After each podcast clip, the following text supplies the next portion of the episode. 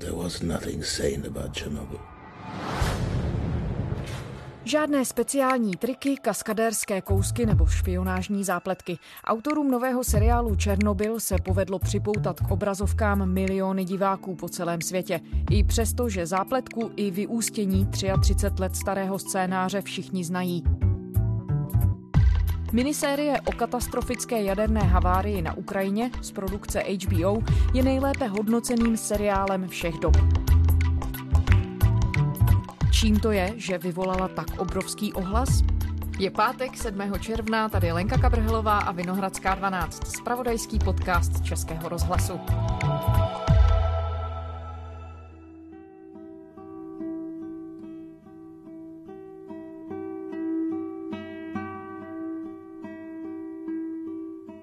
Časně ráno, 26. dubna, prošel pracovník švédské atomové elektrárny Forsmark měřícím zařízením, které ukázalo, že jeho obuv nese stopy radioaktivity. Elektrárna byla okamžitě evakuována, ale brzy bylo jasné, že radiace přichází zvenčí. Eh, před malou chvílí odvysílala sovětská televize ve spravodajském pořadu Vremia následující zprávu. Přinášíme ji v plném znění. Rada ministrů Sovětského svazu oznamuje, jak už bylo sděleno v tisku, na Černobylské atomové elektrárně, která leží 130 kilometrů severně od Kyjeva, došlo k havárii. Z okolí elektrárny bylo po neštěstí evakuováno více než 100 tisíc lidí. Celkem se jich v dalších týdnech vystěhovalo ze zasažené oblasti na 350 tisíc. Podle Mezinárodní agentury pro atomovou energii zemřelo při výbuchu v elektrárně 56 lidí a na pozdější následky ozáření další 4 tisíce. I několik let po výbuchu jaderné elektrárny Černobyl jezdí na místo katastrofy tisíce turistů ročně. Zpátky do minulosti vás teď může vzít také nová televizní minisérie Černobyl. Contain the spread of misinformation. No, já jsem byla z prvního dílu lehce rozpačitá. Dokonce jsem si myslela, že se ani nebudu dívat dál. Marta Nováková, režisérka a rusistka. Ale pak jsem se náhodou ocitla u dílu druhého a ten mě už jako uhranul a vtáhnul a pak už jsem se jako těšila na další a další díly.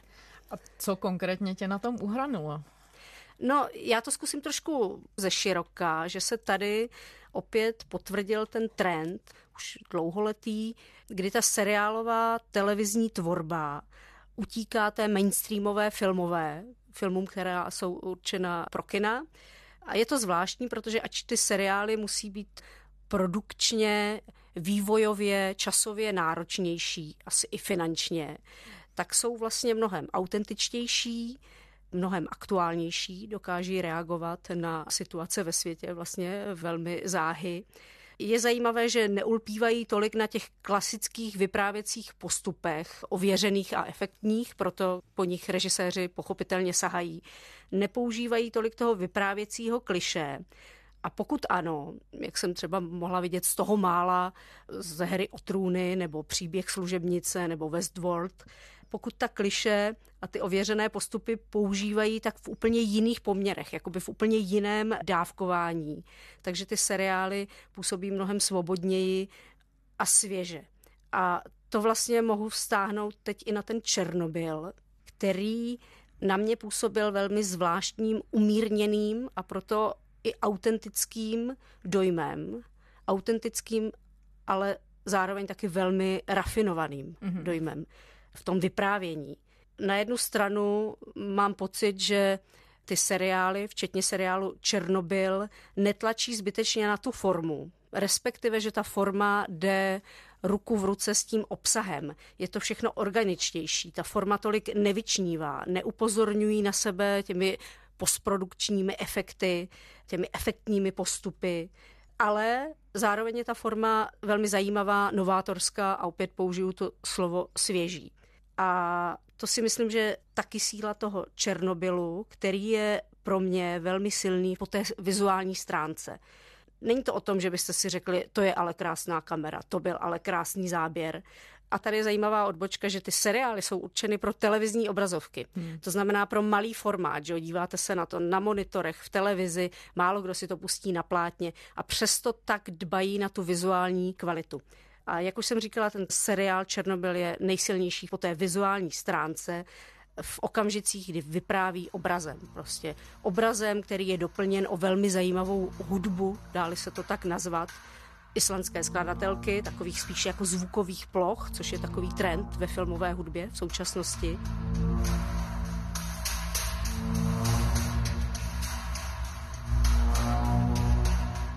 Takže najednou prostě se objevují takové postapokalyptické výjevy postav v ochraném oděvu, které postupují krajinou, nebo prostě jenom pozorujete likvidaci grafitu někde na střeše z reaktoru a je v tom neuvěřitelné napětí, emoce.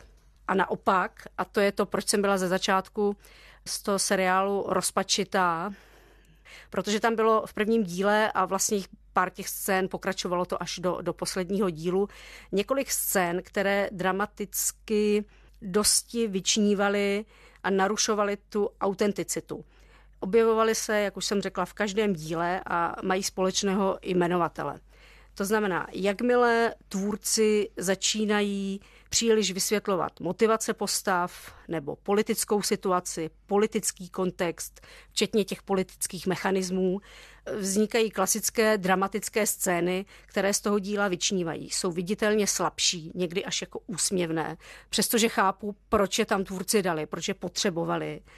Ze všech bych třeba jmenovala hned tu z prvního dílu schůze pracovníků elektrárny někde v krytě, kdy jakýsi stařešina soudruh vysvětluje, proč se za žádnou cenu nemůže evakuovat město, protože by se vlastně přiznalo to selhání a tedy a tedy. Působí to trošku jako z nějaké mafiánské ságy. Stejně tak dojící stařenka na začátku jednoho z dílů, která prostě převyprávěla u Vemene, u Kravského Vemene a k Belíku, plechového k Belíku převyprávěla dějiny těch krvavých zemí, řečeno s Timothy Snyderem. You know how old I am? I'm 82. I've lived here my whole life. Right here, that house, this place. What do I care about safe? Ta scéna je pochopitelná, je velmi silná, ale jako by z jiného filmu. Mm-hmm. A naopak, když se opravdu soustředíme na tu havárii a sledujeme a hledáme řešení, jak ji odstranit, prostě postup práce, rozhodování odpovědných osob, v tu chvíli je seriál nejnapínavější, uvěřitelný a vlastně dechberoucí. No ty jsi říkala, že je rafinovaný. Hodně z toho už si teď popsala, ale v čem? Nebo jak si to nejlépe představit? Mě třeba fascinovalo, že se v každém dílu objevila nová a nová postava. Už jenom to, že se hvězda Emily Watson objeví až ve druhém dílu. I've worked the numbers over and over and I always get the same answer. It's not possible. Vědkyně, jaderná fyzička někde z Běloruska, která jak asi všichni vědí, je fiktivní postavou, ve které se snoubí desítky jaderných fyziků a vědců, kteří se podíleli na vyšetřování té havárie, tak ta se objeví až ve druhém dílu. Objeví se tam nová postava asi ve čtvrtém dílu chlapce, civilista, který jede pomáhat a likvidovat tu katastrofu mezi civilisty, že jo, mezi opuštěná města, jede tam střílet ta zvířata a podobně. Tak líbí se mi to dávkování prostě a pokaždé upozorní na nějaký nový fenomén, odstraňování těch následků té katastrofy. Tak tady toto se mi líbilo velmi. Když jsi zmiňovala ty reálie, řada těch hodnocení, jak už třeba z, na Ukrajině, ale třeba i ve Spojených státech od lidí, kteří jsou třeba bývalí sovětští občané, byla vlastně velmi pozitivní, že se tvůrcům podařilo vystihnout i mentalitu bývalého sovětského občana, tak souhlasila by si s tím?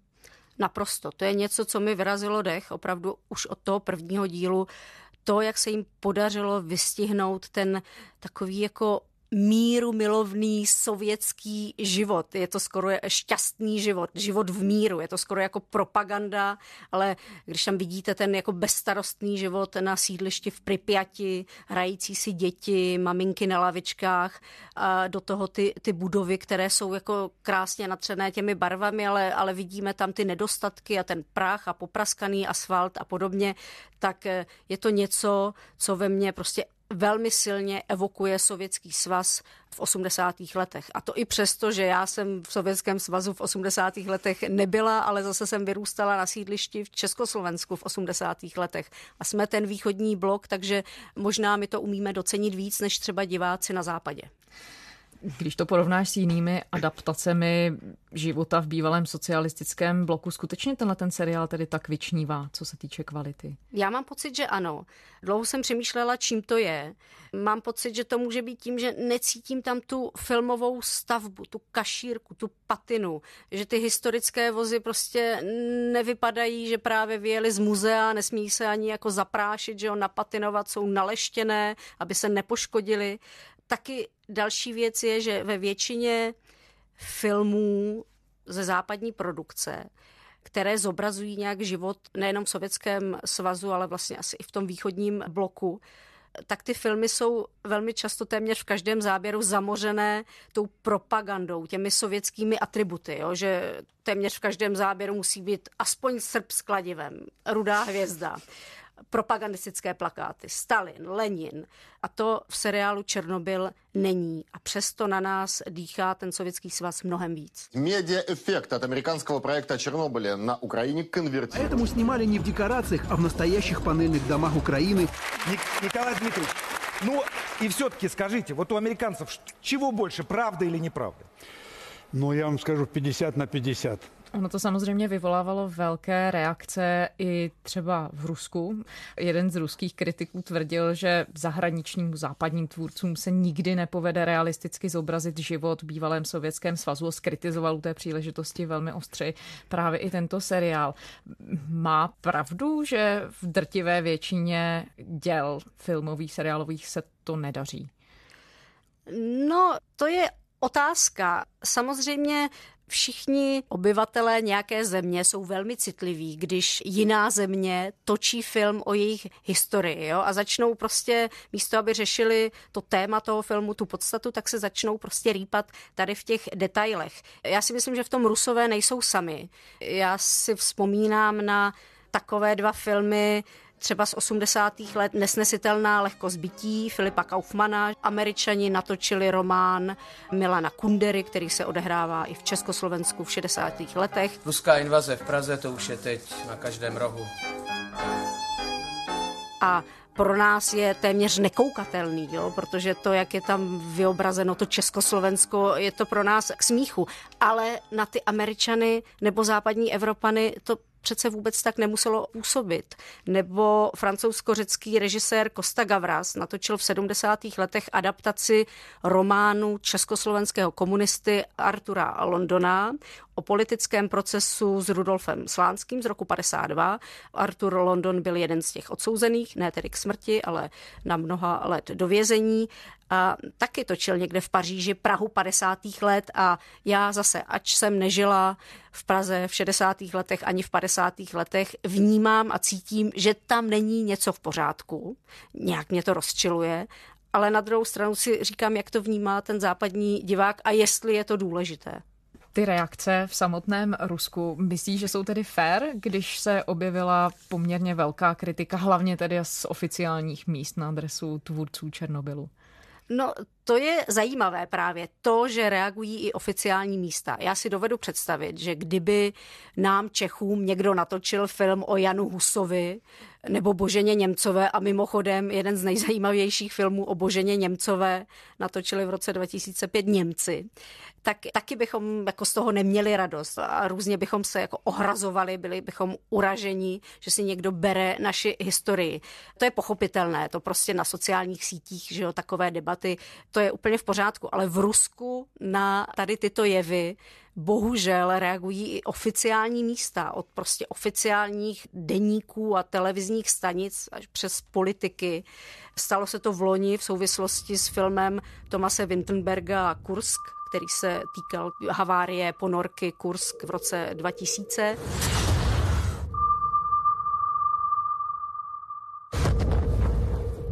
Dobrý bože. Ztratili ponorku. A děje se tak samozřejmě i teď v souvislosti s Černobylem, protože oni se cítí uraženi, že někdo točí jejich historii. v tom oficiálním tisku, v jednom jako nejčtenějším deníku, se objevila teorie, že za uvedením seriálu stojí konkurenti Rosatomu, kteří chtějí poškodit imič Ruska jako jaderné velmoci. To je samozřejmě šílené, že jo? Tady se dostávají do popředí nějaké konspirační teorie a jakási paranoja, která je pro Rusko velmi typická. Takže se právě hledají úplně neuvěřitelné, řekla bych, marginálnosti. Jo? Ty chyby, které v tom seriálu jsou a jsou tam, ale nejsou vůbec důležité. A Rusové vůbec nevěnují pozornost tomu, o čem ten seriál je. To znamená, že je mimo jiné také o té politické neschopnosti se situací vyrovnat, strach před světem, jak bude svět reagovat na neschopnost Ruska. A to je zajímavé, to, co ukazuje ten seriál, je stále přítomno, to stejné myšlení. Oni reagují úplně stejně. Mám pocit, že kdyby Černobyl vybuchl eh, letos, teď, tak budou reagovat úplně stejně, což je, což je šílené. A ještě mě zaujal jeden fenomén, že Rusko je, vlastně se už prezentuje jako nástupnický stát SSSR se vší tou problematickou minulostí. Přivlastňuje si dějiny SSSR, ačkoliv Černobyl je na Ukrajině ačkoliv Černobyl zasáhl taky nejvíc Ukrajinu a Bělorusko. Ty reakce z Ruska jsou vlastně v podstatě pochopitelné s ohledem na to, jaká země z politického hlediska, jaká země to Rusko je. Ale má to tedy určitě výpovědní hodnotu, že i do reakcí na filmovou tvorbu se promítá současný stav politických vztahů mezi Ruskem a Západem. Ano, určitě, určitě. A tady bych chtěla zmínit, že aby toho nebylo málo, tak Jedna z velkých televizních stanic ruských ohlásila, že natáčí svůj seriál, svůj Černobyl.